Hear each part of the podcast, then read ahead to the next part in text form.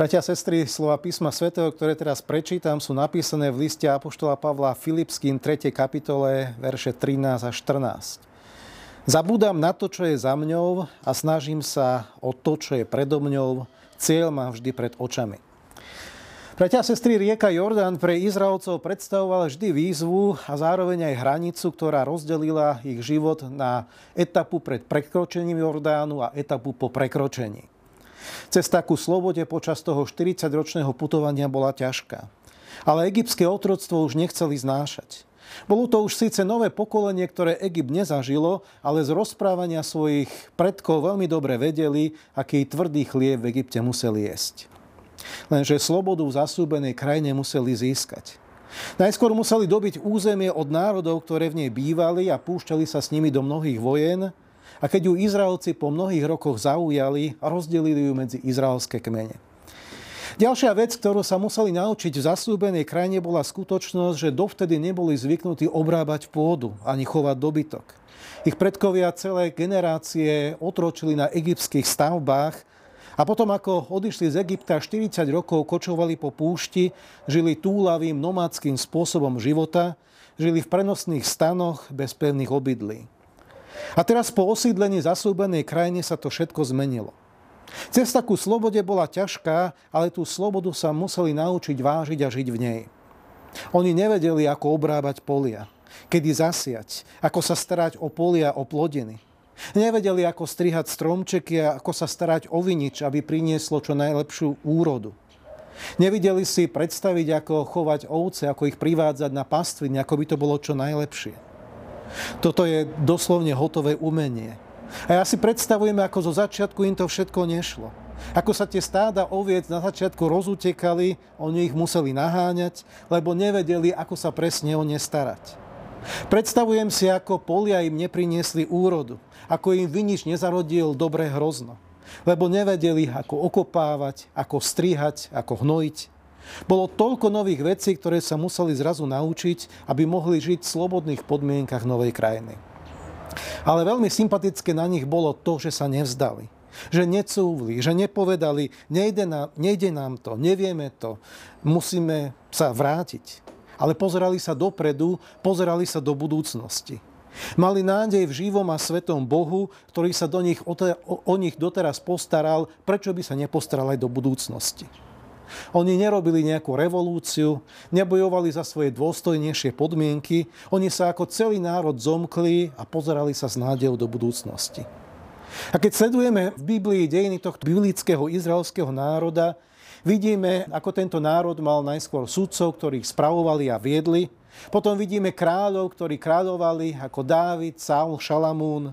A bol to práve Dávid, ktorý postavil Izrael, v Izraeli Jeruzalém ako to, ako to centrum krajiny.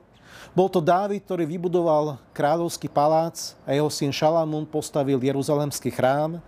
A keď otvoríme novú zmluvu a čítame Evanielia, tak vidíme, ako v tomto chráme sa pohyboval Pán Ježiš Kristus, ako 12-ročný sa rozprával s učiteľmi zákona, ako tam povedal mnohé veľké veci. A čítame ďalej, ako apoštoli práve v priestore tohto chrámu povedali mnohé zaujímavé slova. A môžeme tak pokračovať. A viete, čo je veľmi zaujímavé?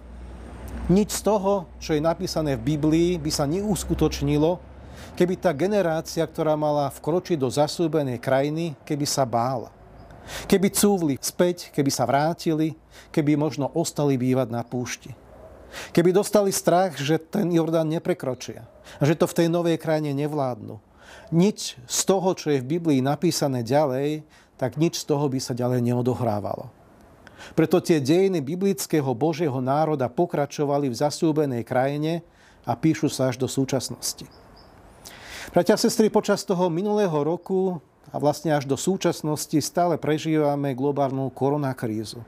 Tá celosvetová epidémia ktorú prežili podobne naši predkovia pred 100 rokmi a nikto si to už dnes nepamätal. Predtým tu boli rôzne cholerové epidémie, rôzne morové epidémie, ktoré sa striedali každých 20-30 rokov. Takže možno každá tá generácia našich predkov mala s tým určitú skúsenosť. Aj pre nás v cirkvi a v cirkevných zboroch to boli a sú nové skúsenosti. Situácie, ktoré neprežívali naši predkovia. Hľadali sme nové spôsoby, ako evanilium priniesť mnohým ľuďom. Zamerali sme sa hlavne na médiá, a naša služba išla stále hlbšie a bližšie aj prostredníctvom týchto elektronických médií. Veľkou témou tohoto roku je aj nové financovanie cirkvi. Platí ten nový zákon a to, čo je podstatné, vieme, že do cirkvi teraz prichádza menej financií ako doteraz. Učíme sa stále viacej financovať církev z vlastných zdrojov. Je to niečo možno nové. Ale my sme momentálne tá priekopnícka generácia, ktorá sa to musí naučiť. Neboli sme za mnohé desaťročia na to zvyknutí. Ale keď sa to naučíme, tak tie generácie, ktoré po nás budú prichádzať, tak to budú mať jednoduchšie a budú to brať automaticky a nebudú rozmýšľať nad tým, že by to malo byť nejako inak. A presne tak, ako Izraelci mali svoju nádej živom a svetom Bohu, rovnako máme svoju nádej v Bohu aj my. Nevieme, ako to za Jordánom bude vyzerať, ale správme tie kroky svojej viery a s Božou pomocou všetko zvládneme a Boh nás povedie a bude nás žehnať v o mnoho väčšej miere, ako tomu bolo doteraz. Amen. Pomodlíme sa. Pán Ježiši Kriste, my Ti ďakujeme aj za tento dnešný deň. Ďakujeme Ti aj za toto obdobie, do ktorého si nás postavil. Ty nás prevádzaš ako jednotlivcov, prevádzaš nás ako cirkevné zbory a sprevádzaš nás ako aj celú kresťanskú cirkev. Ďakujeme, že máš pre nás pripravené mnohé veci, do ktorých chceme vkročiť. Ďakujeme za tie generácie Izraelcov, ktoré sa nebáli, ktoré prekročili Jordán, ktoré vstúpili do zastúbenej krajiny, ktoré sa v nej museli naučiť žiť, ale ty si im daroval budúcnosť. A tak, páne, aj nás nauč žiť v nových podmienkach, v novej situácii a nauč nás vkročiť do tých vecí, ktoré máš pre nás, pre naše zbory i pre našu cirkev pripravené. Pane, vkladáme sa tak do Tvojich svetých rúk. Amen.